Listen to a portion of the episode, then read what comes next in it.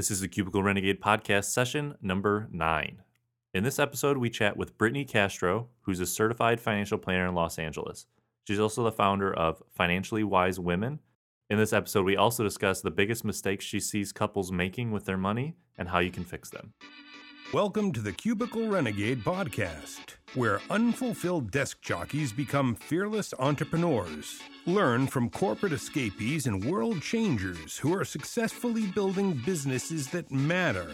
Here's your host, Caleb Wojcik. Before we dived into this week's interview, I just wanted to give two quick announcements. First, thank you to everyone that's left a review on iTunes. Thank you to Dee, Greg, Krista, John, Andrew, all the people that have left me reviews there. Thank you so much. It means the world to me. Um, if you haven't left a review on iTunes, it really helps this podcast raise up the rankings and reach more people. The second announcement is that I'm going to be switching this to a weekly podcast, so you'll be getting a new episode every week. I'm also just going to stick to audio. It takes just more time to do video and to publish both, so I hope you appreciate just the audio and you'll get more of them every week. Without further ado, here's our interview with Brittany. Hey everyone, today we're joined by Brittany Castro, the founder of Financially Wise Women, a website that helps professional and entrepreneurial women gain clarity and confidence with their money. Brittany is currently a certified financial planner, or CFP, in Los Angeles, California, and has been a financial advisor since 2006.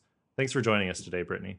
Thank you for having me, Caleb. I'm excited to be here. Yeah, absolutely. I mean, we first crossed paths probably early 2011. Um, through a course that Corbett Barr was doing and kind of been following what you've been doing online since then. But let's start way back. Like, where did you grow up and go to school, and what did you do when you were a kid? And we'll take it back. Yeah. Um, so I grew up in Cerritos, which is part of LA County, and uh, you know I had three brothers. So growing up, I'm very uh, used to playing with boys and you know being involved in sports. Um, in high school, I was very active. I was on the dance team. I was in ASB. I was um, in theater. So I, I was kind of like did a lot of different things. Mhm. And um, you, and you know, I guess what I'm learning now is trying to incorporate all those different parts of my life into my business and really thrive as an entrepreneur.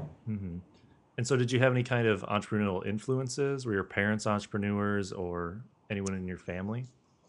No, I'm well. My parents were, you know, basic um, employees. My dad was a LAPD officer, so he was the primary breadwinner for our family. For the most part, um, my mom was a stay-at-home mom, and uh, she was like most women, I think, managing the finances for the family. So she was very active with the budgeting and the day-to-day finances, and it's pretty remarkable how they were able to really support four children off of one income One salary? Yeah. one salary.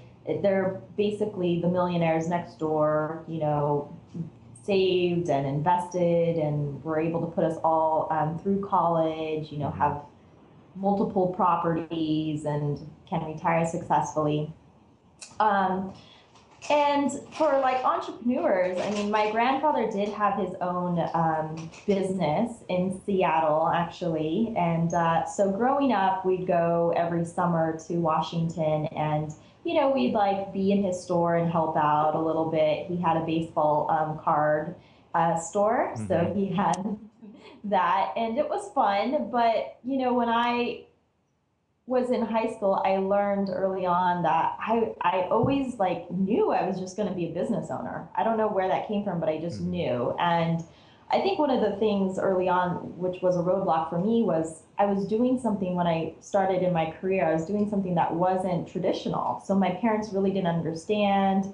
My brothers didn't really get it Mhm. um, I started at Ameriprise Financial right out of college, and um, my salary was basically commission. So whatever I produced that year was my income, and I remember trying to explain that to my parents, and they just didn't understand. They kept asking me, "Well, how much are you going to make this year?" And you said, And I I have no idea yet. Yeah. I have no idea. and I was like, I have no idea. Um, I hope will, I will make something. And my brother, my brother is actually, he's a year older than me and he's a CPA. And so he landed a like an auditing job right out of college, Mhm. and he was getting a salary of sixty thousand dollars with benefits, and so it was very like structured. Mhm. And I remember when my parents kept asking me, like, well, what are you making? What are your benefits? You know, because Phil is getting XYZ.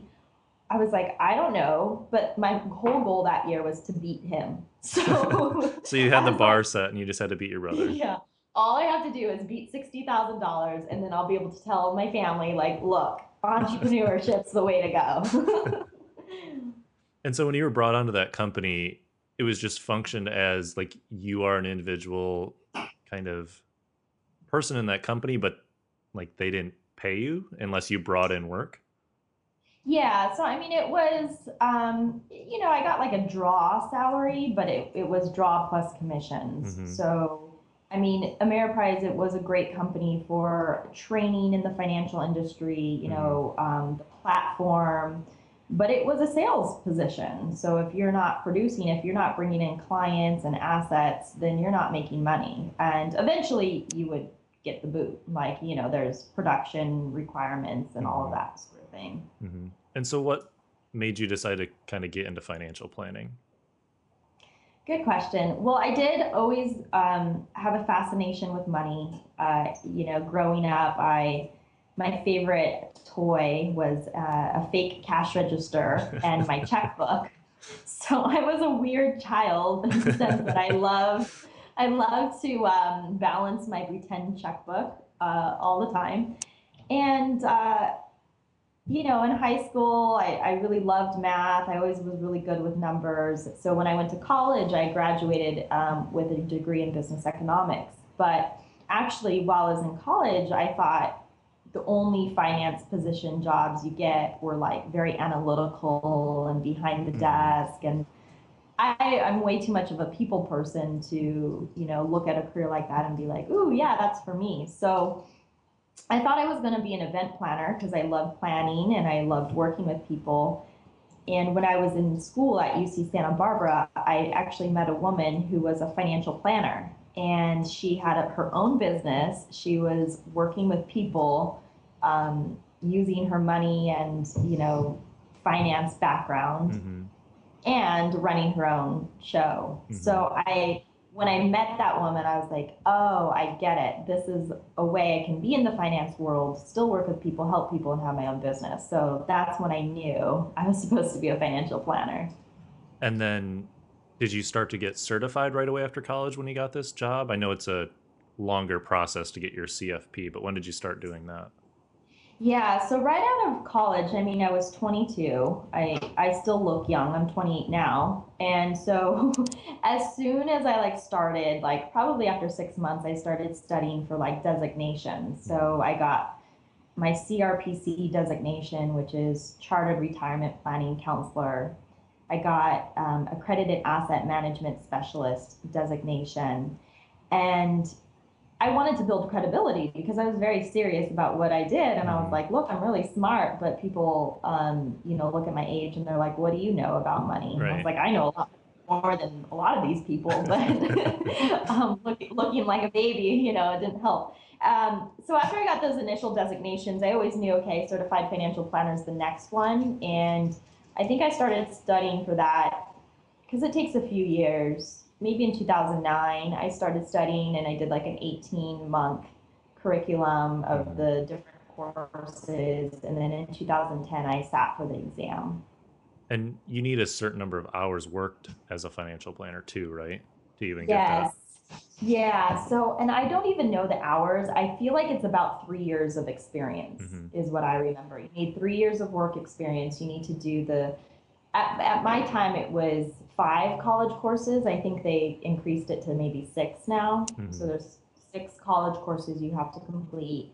Then you sit for the two day board exam, which is very similar to like a CPA exam or the or the law, you know, Mhm. um, the bar exam, and then you pass um, an ethics portion of it as well. So Mhm. it, it's very intensive. I mean, it's it's not just something you do casually. Right. You devote a lot of time and attention.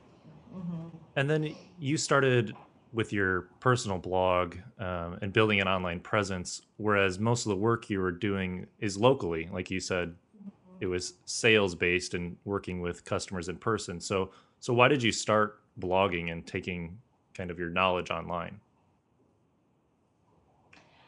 Because I've always wanted to build this business bigger.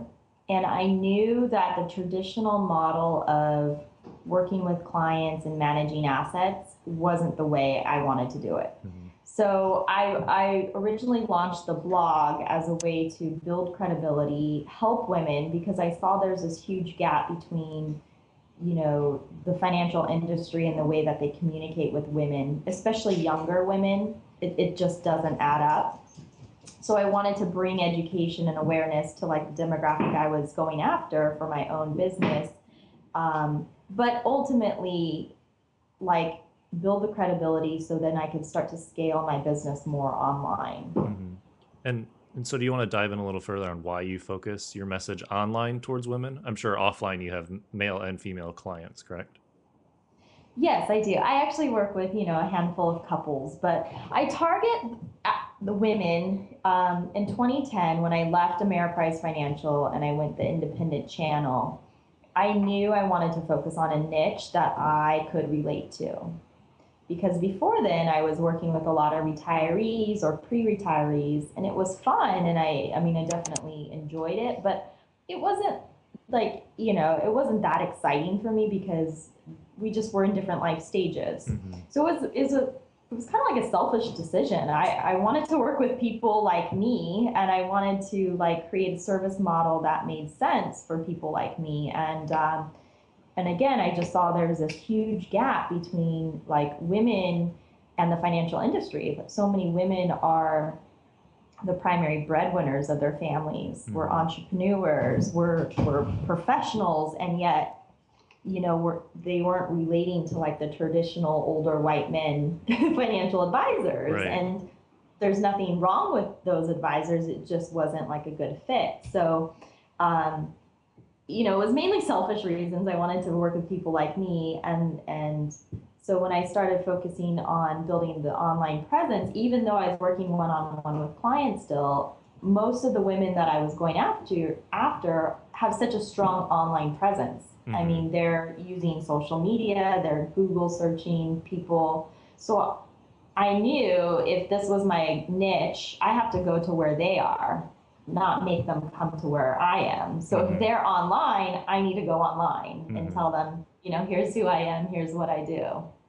And so you uh, you gain clients through your online website as well. So do you work with people like virtually?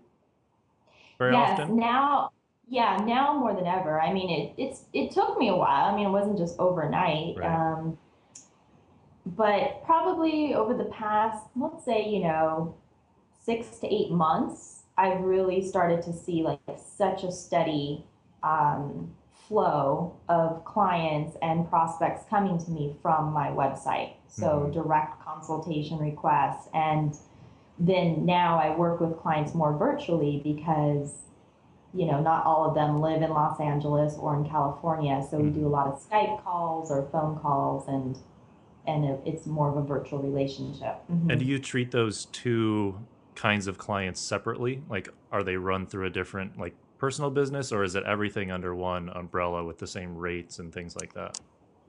It's all the same rates. So everybody um, is given the same service model. Mm-hmm. Um, it doesn't matter if they're in person or virtual. Um, they go through the same, you know, financial planning process and relationship. And so you you've been featured in outlets like New York Times and Wall Street Journal. Is that something you like consciously pursued, or how did that come about? Um, those were all organic. I mean, it's amazing how when you set your mind to something, you can achieve it. Mm-hmm. but I mean, I never like sought out to you know get the um, you know media from them specifically, but mm-hmm. I knew like I was doing all this marketing to get credibility and and become a brand for women and um, everything you know that kind of followed has been organics which has been great so they they just sought me out for those specific articles mm-hmm. and so you do like live webinars online and you do a lot of youtube videos where you're you're having conversations with uh, professional women or you're teaching things for free, like how is the model of giving away a lot of free information helped you gain more clients? Great question. I mean, I learned that through Corbett and through all the online marketers and mm-hmm. just marketing gurus I study. It's that, you know, as a professional, sometimes we think if we give it away for free, that you know, then they're not going to pay for right. our services. But as you know, it's completely opposite. Like the more information you give away for free, the more they see you as a valuable resource that's, you know, the expert in the field and committed to like a lifelong um, relationship with these people. So um, I just, you know, learned that model through other experts that I studied and saw, okay, I need to give away free content mm-hmm. um, to to help these women with their money um, goals and their money struggles, and for them to know that maybe if they're not ready now to work with me, like the fact that I'm there constantly giving away free free workshops or webinars or YouTube videos, when they are ready, they're going to seek me out because I've been there, you know, mm-hmm. you know, with them for a few years now, helping them along their financial journey. Were you scared to put yourself on video? Yes, of course. Who isn't? I mean, even with like a background in dance and um, doing some performances, I mean, it's it's horrible watching yourself video for them. And it, the, you know, actually, it's really interesting because um, yesterday I had a call with my business coach, and uh, I'm really now taking, you know, hopefully taking my speaking to the next level. And so I'm, you know, getting really um, a lot of critique on how I can be better, right? Mm-hmm. But he said something to me. He's like, "You look nervous in your videos," and I was like, "Oh my gosh, really?" He's like, "Yeah, but it's it's not something like someone would see who's not looking specifically for it. But we're mm-hmm. getting to like to like now the really fine details of my videos mm-hmm. because I want to be good. I want to really help people and I know if I am a good speaker and I'm able to deliver the value and the content that I want to deliver in a way that helps these women take action, then that's what it's all about. But oh yeah, I mean the first time and even now it's never easy watching yourself on video or camera. Yeah, and and you've done a lot of public speaking around LA as well over the past few years. How does it differ doing those types of things versus video, where you don't really get feedback when you're making it? right. I mean, it is a whole different thing. I actually, when I first started doing video, I was like, oh, I've done so much speaking, it'll be no problem.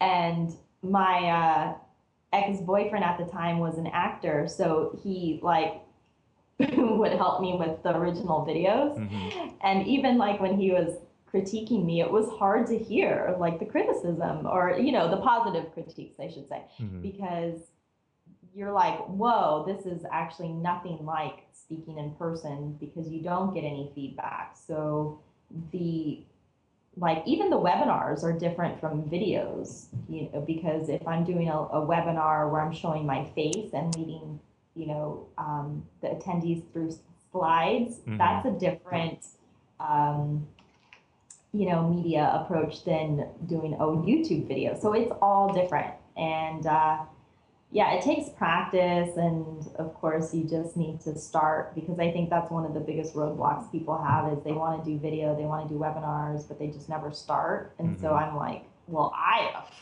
I was scared to death, but you just do it. And then the only way you're going to get better is if you watch it and have people help you get better. Mm-hmm. And it's not easy, but you know, it's definitely a good way to uh, help your your um, your clients or your customers. Mm-hmm. And do you feel like putting yourself out there in video and webinars and stuff like that, it really helps your personal brand a bit more than just writing? Definitely. And I think I learned this through Think Traffic and Corbett's training is like, you know, pick to something that you you enjoy. And so writing was always hard for me and it's still hard.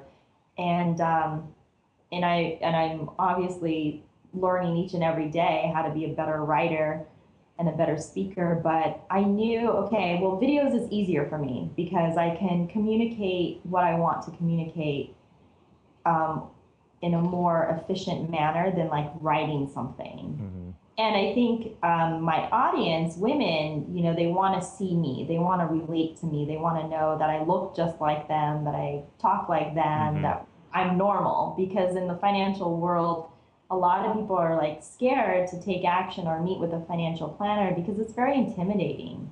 And we think like of financial advisors as these like big scary people who are going to tell us like you did bad and you're a bad person. Or they're because- just trying to make money off or they're just trying investing you do, you. or yeah, exactly.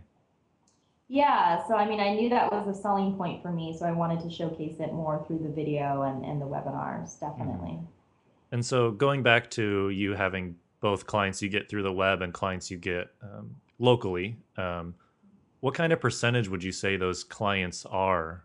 Like now that you said you've been getting more in the past six to eight months, what percent of them do you get from, like, from blogging, pretty much directly?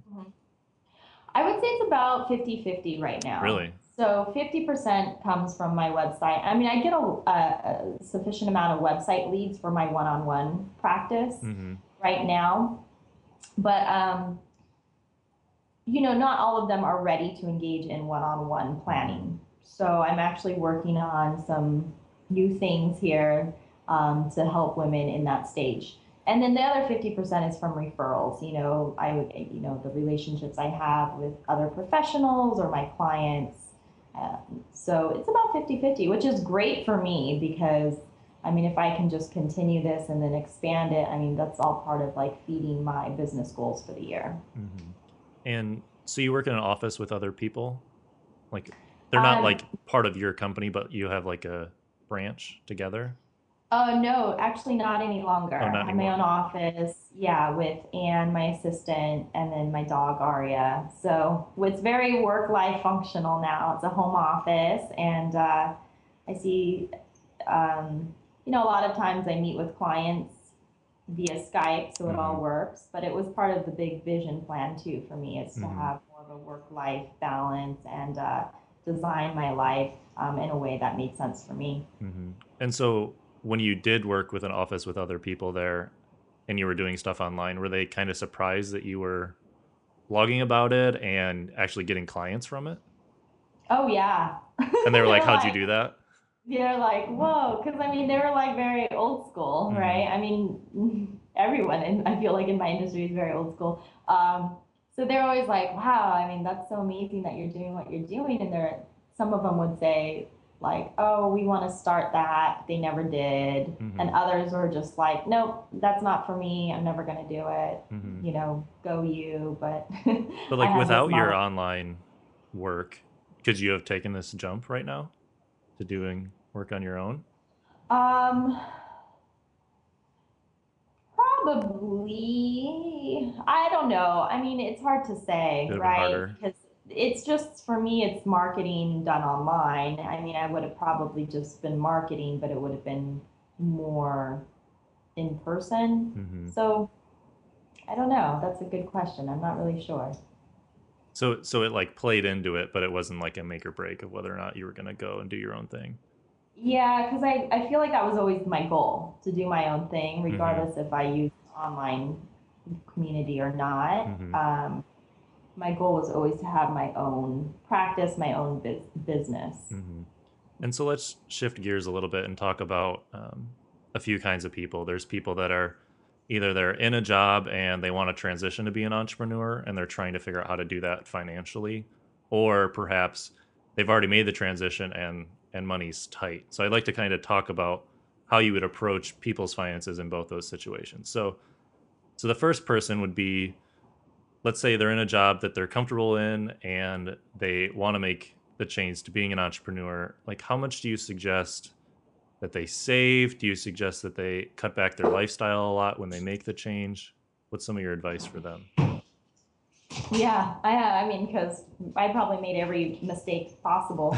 um, I mean, if you're that type of person who is in a job and wants to transition to having your own business or the entrepreneur world, then yeah, it's definitely wise to have about, you know, three to six months worth of your expenses in Mhm. cash. So, you know, have your emergency fund or cash cushion ready to go to support you for those initial months that you're probably not going to be making any money. Mm-hmm. Um, the second thing to have is to know exactly how much you need to make every month to support your life. So, I mean, you know, this I kind of knew, but it, it took me a, a, good year to really figure it out. You know, how much money do I need every year to support a life I want to live? Mm-hmm. Um, and I see a lot of entrepreneurs still don't even know that. And they're managing their businesses like in year three or four, and they have no clue how much they really need to support their personal financial life. So, you know, have a very, very clear number. Is it 3,000? Is it 5,000? You know, how much do you need every month? Mm-hmm and yeah, you're probably going to cut back, you know, if you can eliminate certain expenses in your financial life for that first six months to a year while you're hustling and starting your business, then that will definitely help you out financially. Mm-hmm. And I think so one that, thing that people don't think about is, you know, also the money you're going to invest in your business. Like you have to save that too, because yeah. you don't want to start your business on credit cards. Yeah, and I mean it's it's different for everybody. Mm-hmm. So I mean, if you can have the ability to finance it all yourself first, then that's great. But you know, some business owners are not willing to do that, so they apply for loans or you know fund it with their credit card. And I think it's kind of like you're going to know what the plan is for you, um, but you do have to have a clear game plan because if you don't, then uh, that's why the numbers of businesses fail every year. I mean, it's like five out of six businesses fail in the mm-hmm. first three years. And I think it's really because people don't have a clear vision of where they're trying to go and what it's going to take to get them there. They just assume, like, oh, I'm just going to start this business and it's all going to work out. Mm-hmm. Um, but usually it's not as like smooth sailing as that.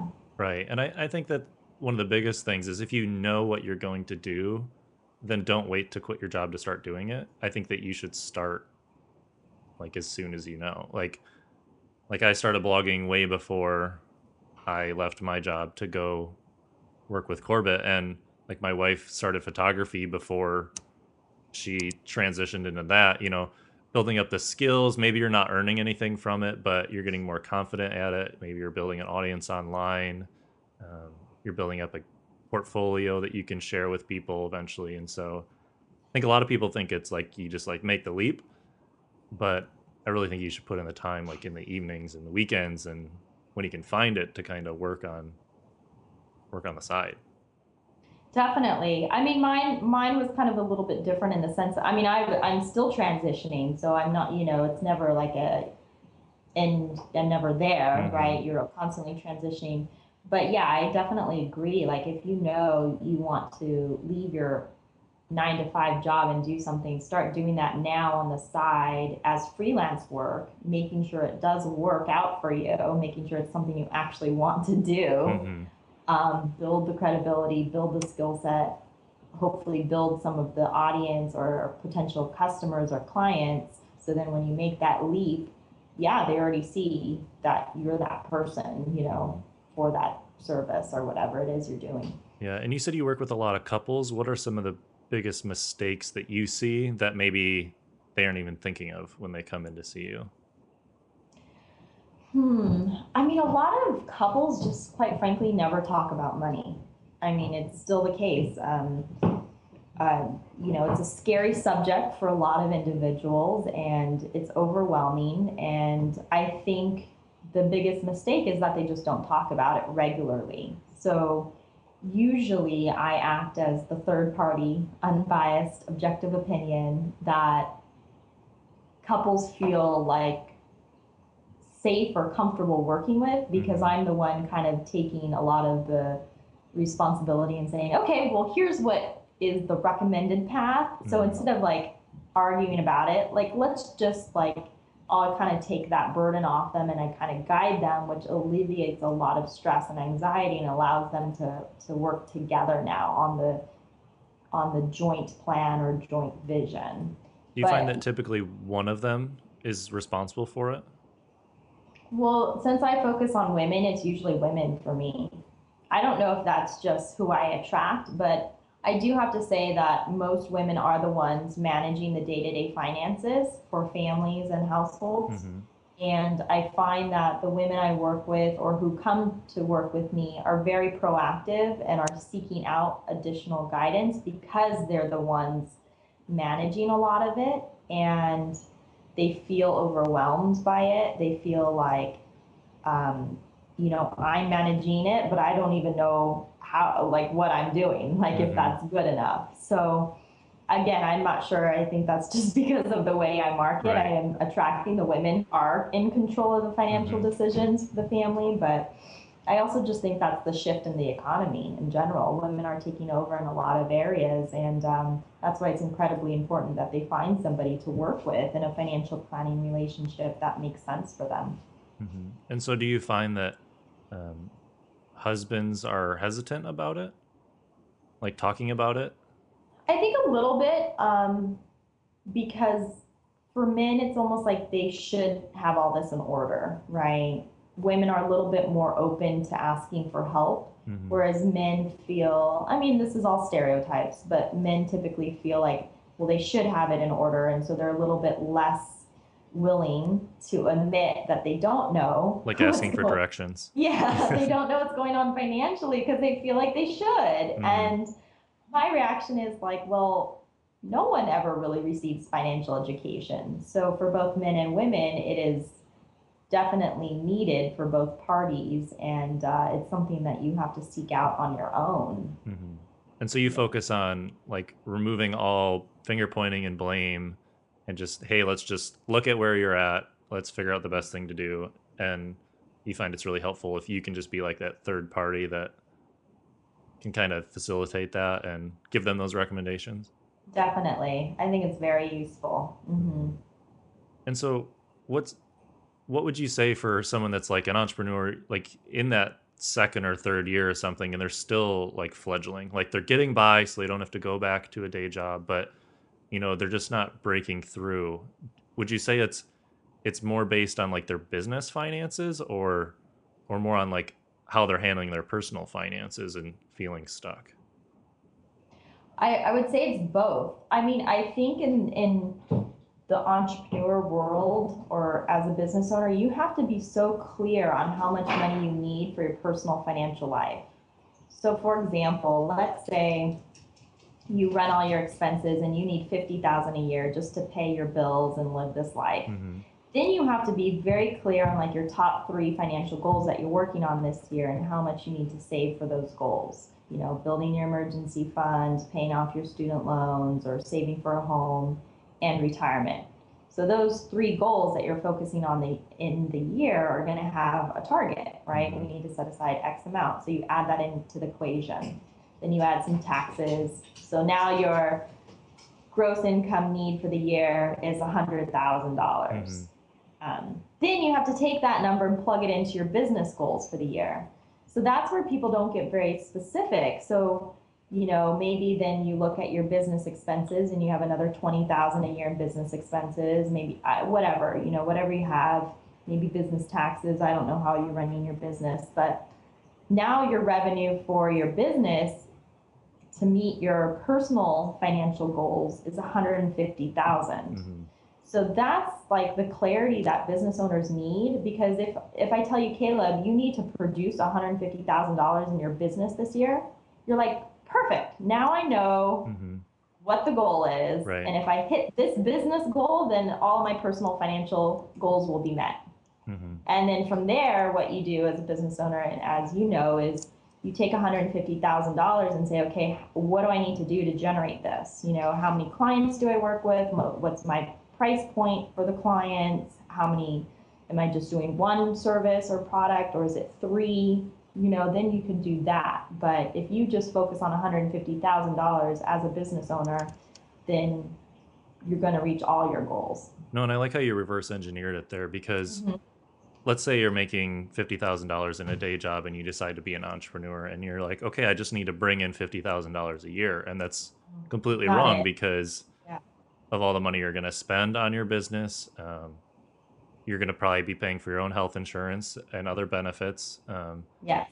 so it's all it's like these things that nobody really wants to talk about when they want Right. to like be an entrepreneur. They want to work on a beach or what have you, but um you know, it was things like like the health insurance and the then tracking your taxes on your own and determining where you're going to do your retirement on your own because you can't do it through a company anymore and like those things take time too and i think when you're starting a company it's really easy to just work all the time and not look at those logistical things of working for yourself and getting an accountant and getting proper health insurance and life insurance and things that pretty much are just attached to a regular job. Right. Definitely. And you know, in my first year, I didn't know that number. Like I knew my revenue goal number, but I like made it up. I was just like, "Oh, I want to produce X You wanted to beat your brother. Yeah. Again. no, actually, yeah. And um and then, you know, it took me years to figure it out. Like how much do I need to live the life that I want and then save for my goals and then then I plug that into my business revenue goals for the year. Mm-hmm. And I mean, yeah, that's one of my biggest learning lessons and that's what I try to tell um, women now that I work with. It's like when you have clarity around this, everything is so much easier. Mm-hmm. But again, it took me, you know, years to figure it out. So that's what I'm trying to help other women so they don't have to spend years or waste a lot of money making mistakes. Right, exactly. So so what's next for you? Like what are you working on right now that gets you excited? Excellent question. I am launching a live workshop in April, April 13th. So for anybody listening, they can subscribe to my community at financiallywisewomen.com to get all the details. They have to be on the list to get the details for the workshop.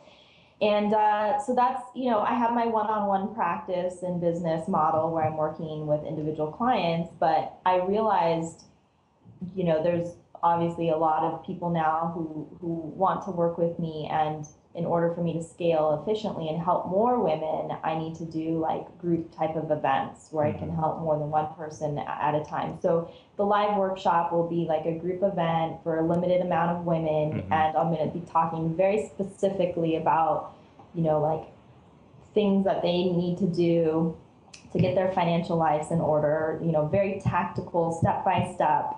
Um, you know guidance for them so that they feel empowered that they like have a plan in place but it's uh, you know it's a shorter obviously um, intense way to work together. So we're launching the workshop this year and then next year we'll have like an online course coming out as well. So some fun stuff. Lots lots of work to do to get to get that online you know, piece you know put yeah. together. Um, and i actually i had another question that i wanted to go back on. Um, and it's something that my wife and I kind of have gone through as well as being self-employed and trying to get a loan for a house. I'd love to talk about that for a minute if you have um, if you have any advice for people. Because at least for us they really wanted to see two years of experience um, two years of tax returns two, two years uh, yeah two years of income taxes yeah. Yeah and so as opposed to when you're a w2 or you're a regular um, salaried employee, um, they pretty much just need to see like a pay stub. Uh, like mm-hmm. it's getting stricter, or it has gotten stricter over the past couple years. But um, how how do you coach people that are entrepreneurs, or at least one of the couple is an entrepreneur, into like saving for and getting a loan for a house? Do you work with that at all? Yeah, I mean, it it's really is about okay. Well, they they require two years of your income taxes as a self-employed individual, and uh, so you know it's probably going to take you two years longer, right, mm-hmm. to get into the home. But that's actually not a bad thing because then you have two years longer to save for a down payment mm-hmm. and to make the biggest decision of your life. You know, you have two more two more years to really think about it and really make sure this is a good idea because I think a lot of people just assume, all right, now it's time to buy a house. And so they're working, working, working to buy a house. And then all of a sudden they get the house and then they're house poor because they put every last dime into this down payment and, you know, they have a mortgage and they're a little bit stretched now. Mm-hmm. So as a self-employed individual, you know, I think it's just remembering that hopefully your business is going to be something that builds equity. Mm-hmm. So that's an investment in itself, just like real estate is an mm-hmm. investment. Mm-hmm. And you just have to be a little bit more patient and say, okay, I took this risk by starting this business, so I have to make sure that it's up and running efficiently. I have a healthy income coming from it. Then I could buy the home and qualify for a loan. But in the meantime, we're just going to do our best to save as much as possible mm-hmm. so we can hopefully put a 20% down payment on the home, which is should be the goal, mm-hmm. or even maybe more. So then our mortgage is lower. Yeah, yeah. and I think that it's kind of a blessing in disguise because those first two years of either owning a house or starting a business, there are going to be a lot of unexpected expenses. And exactly. if you have to split where those go, it just is asking for trouble.